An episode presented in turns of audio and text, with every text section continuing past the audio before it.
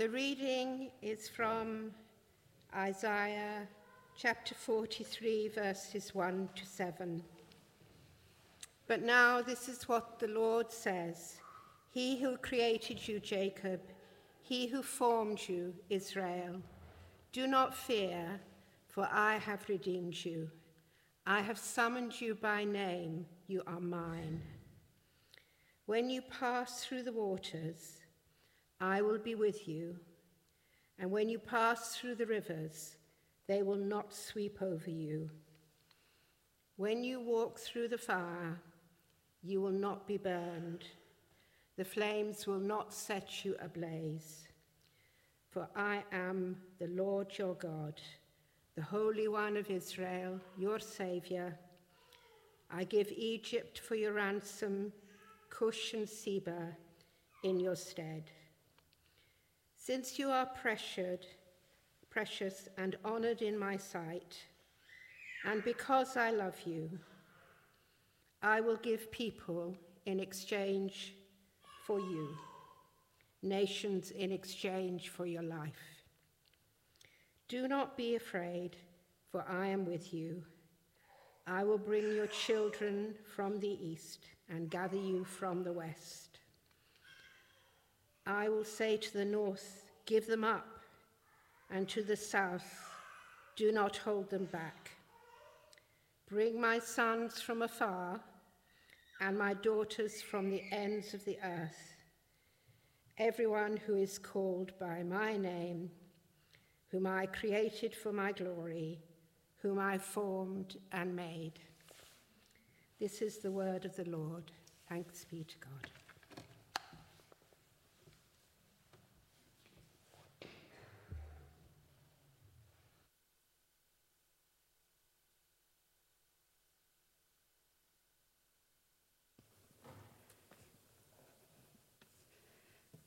Thank you very much for doing that reading. Um, just, oh, thank you.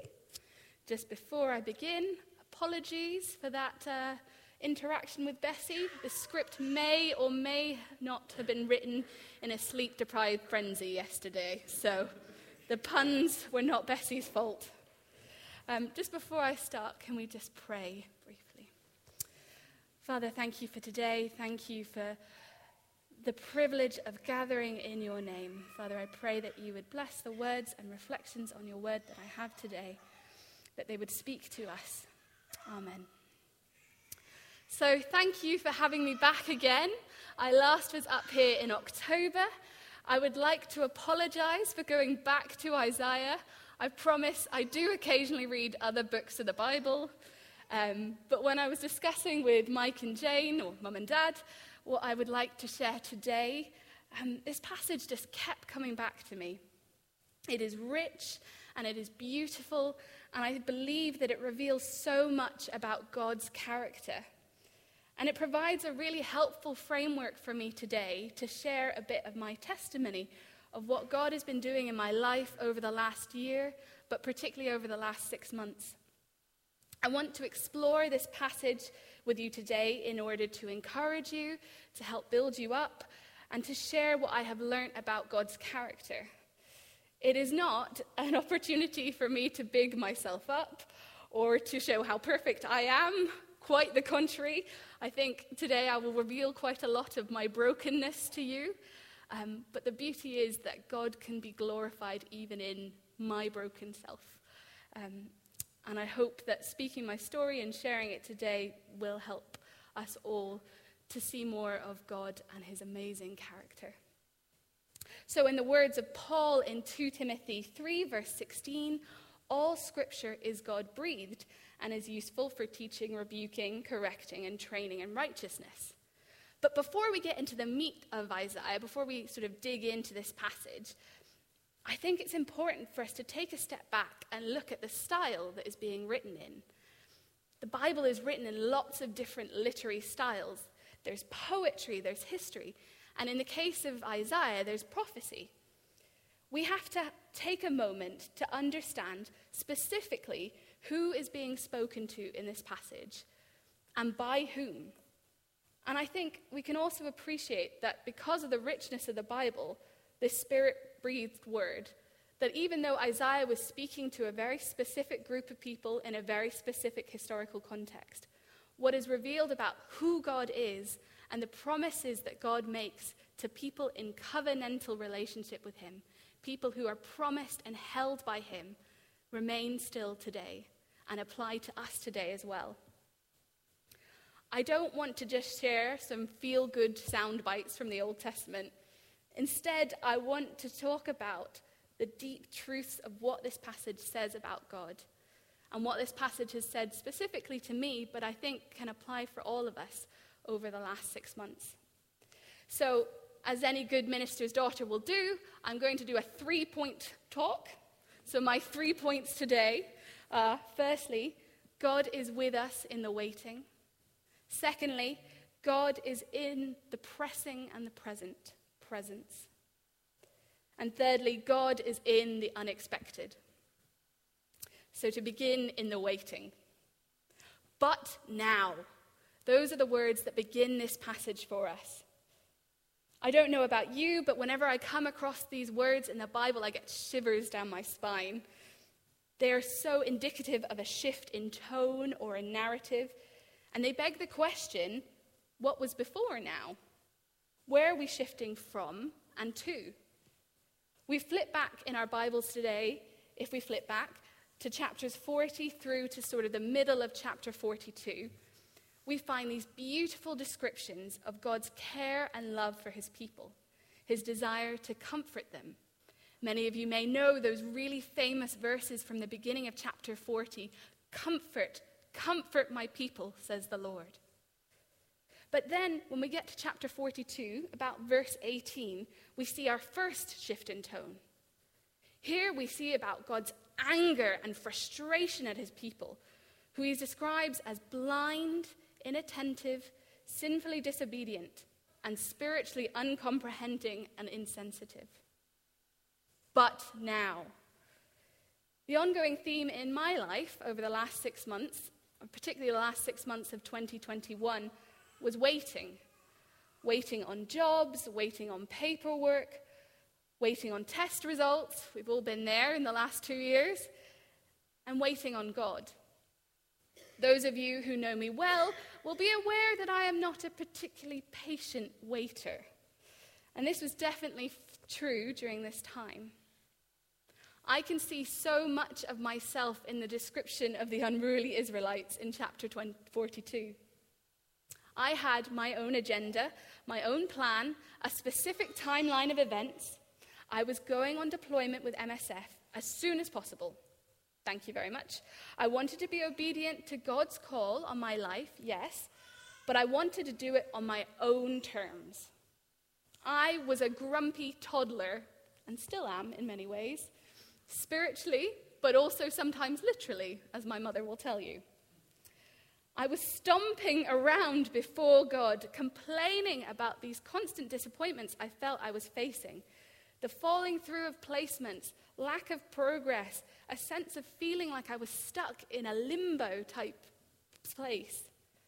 And I couldn't see the ways in which God was, in fact, shaping, pruning, nourishing, healing, doing all these things in me in this season of waiting. I was blind to all of that. But now. My but now moment didn't come when I got the call about this specific job. It actually came a few weeks earlier, at a point where I felt at my lowest and actually surrendered to God. It came when I decided to hand over control to the one who both created and formed me, as it so beautifully describes not only at the beginning of our passage, but also at the end. It's reflected on either side of these verses today. Created and formed me as an individual, but also us as a collective. His people, his children, here in Bigger, in Black Mountain, where I was earlier today, and also in South Sudan. Who formed us in his image and then shapes us like a potter shapes clay by his loving hand. I was waiting for the fulfillment of my own plans. But how much better are the plans of the one who created and formed me? But now. Moving on to my second point, the pause and the press. Throughout my life, I've been particularly blessed and privileged to have some amazing counselors around me, people of faith, real prayer warriors. I see some of them out in the congregation today, um, who've stood by me. And I had some brilliant conversations in the six-month period. And I can think of one in particular. It was a phone call with my church leader in London, Tanya. And I was at a crossroads that day on the phone. I was facing decisions about whether to wait for another job to come up, whether to push on with jobs here in Scotland, whether to do something completely different, or whether to go back and do some more studying. And I was particularly whiny and moany on that phone call, I am sure. And Tanya's response was not to give me direction, not to tell me what to do, which is what I really wanted her to do. Instead, it was to encourage me to pause and press into God.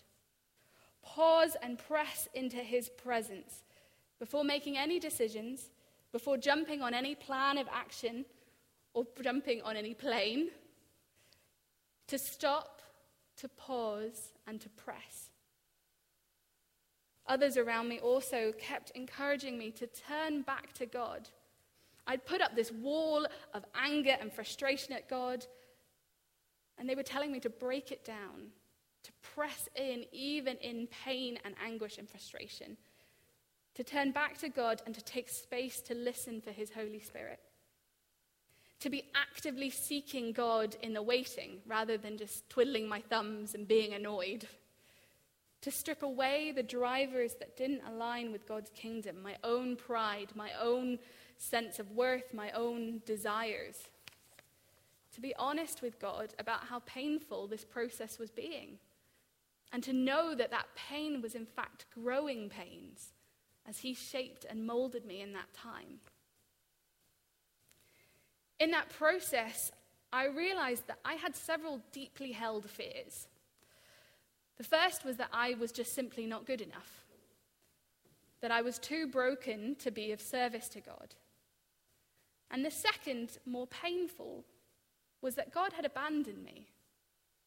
That even though I was well-fed and in a lovely house and surrounded by my wonderful family, God had just closed the door on all those promises and that sense of calling he had given me. It sounds overdramatic at the time, but at the, in the moment, and from my diary entries, which are quite cringy to read back now, it felt like all these doors were being shut in my face. But it was when I paused and pressed, and actually it was during my Advent readings as I prepared for Christmas, that this passage from Isaiah just kept coming back up. I kept being drawn back to it. Twice in this passage, God speaks directly into the fear of the Israelites. Do not be afraid, in verse one and verse five. To a people facing physical suffering at the hands of a great enemy nation, facing displacement and loss and separation from family, but also facing that fear of abandonment, God says, I am the God of all comfort and love. Do not be afraid. I am with you. Through everything, God promises his presence to the Israelites in Exodus and also to us today by his Spirit. Verse two, which I will read now, clearly connects the passages we've been looking at over the last few weeks in Exodus um, with this passage today. When you pass through the waters, I will be with you. And when you pass through the rivers, they will not sweep over you. When you walk through the fire, you will not be burned. The flames will not set you ablaze. This is imagery that would have been so potent to the Israelites as people speaking directly into their history, into the crossing of the Red Sea, into their exodus through the desert, following God's flaming um, cloud of fire. But also, I think it speaks to the power of God's presence with us now. When I found out where I was going on deployment, specifically to the country I will be going to, I was struck again by these verses. God's people are already in the place that I am going to. And for them, who have faced so much suffering, even in the last decade, if not before, the suffering and imagery of flooding, of water, of fire, speaks to their own experience of a painful and often bloody conflict. The burning down of hospitals and homes. And just as God's presence was promised to his people in exile in Babylon, so God's promise of presence is with his people in South Sudan. And as I pressed into God in that time of waiting and limbo and fearing abandonment, I was aware of the power of that presence. Thirdly, expect the unexpected. So on the twenty-third of December, I received a phone call. I had a job. It was confirmed and all the lights were turning green. My heart was fit to burst, fizzing with excitement, but I was also quite shell-shocked. This had seemingly come out of nowhere. My last contact with my manager had been back in November. We'd agreed to pause on seeking new jobs, to come back in January and reconvene. I was sort of settling in a bit more into Edinburgh, into work, into an amazing small group that I had joined. And yet, there I was, huddled by the side of the ice rink on George Street, which is a totally different story. You can come and ask me about it later if you want. Saying yes down the phone, my heart exploding. Saying yes to a position far better suited to my skills and experience than any that had come before. Saying yes to my manager in that phone conversation. But perhaps more importantly, saying yes to God. His plans for my life, saying yes to them. Saying yes to the God who in Isaiah twenty-nine, verse twenty-eight, is described as wonderful, whose wisdom is magnificent. Saying yes to the one who had called me by name. For this, but most importantly, as his child. And as I said in the beginning, this book was written by Isaiah for a specific people at a specific time. But it was written for the people of God. And the beauty of the Bible and the beauty of the Holy Spirit is that as his people now, it speaks to us. And it asks us for our yes. See, in verse one, God promises to redeem his people exile, from exile, to pay the ransom for them, not because they have earned or deserved it, but because they are precious and honored in his sight, because they are part of a covenant relationship with God. As a people, they are connected to God through his promises, not through any work of his own, of their own. And although we are not Israelites in the Old Testament, we are also part of a covenant relationship with God through Jesus. Jesus, through his sacrifice on the cross, his death and his resurrection, has redeemed us in the same way that God has promised to redeem the Israelites in Isaiah. So to pull all these things together, through this last year, I have been struck by the faithfulness of God in seasons of waiting, even when our hearts are hardened and we can't see in the moment what he is doing. I have been struck by the power of God's presence when we choose to pause and press into him. And I have been struck by the wonder, by a wonder at how God works through and in the unexpected. God, who sent his son, Jesus, as a child in an unexpected way, who promises to redeem his people in their exile, but also offers them spiritual redemption from their sin. Just pray to end. Father, thank you that you promise to be present with us, that in seasons of waiting and limbo and uncertainty, you are there. Father, thank you that you promise, just as you promised the Israelites, not to abandon us, but to be with us. Father, thank you that you long for us to pause and press into you. And Father, thank you that you do work so brilliantly and wonderfully in the unexpected. Amen.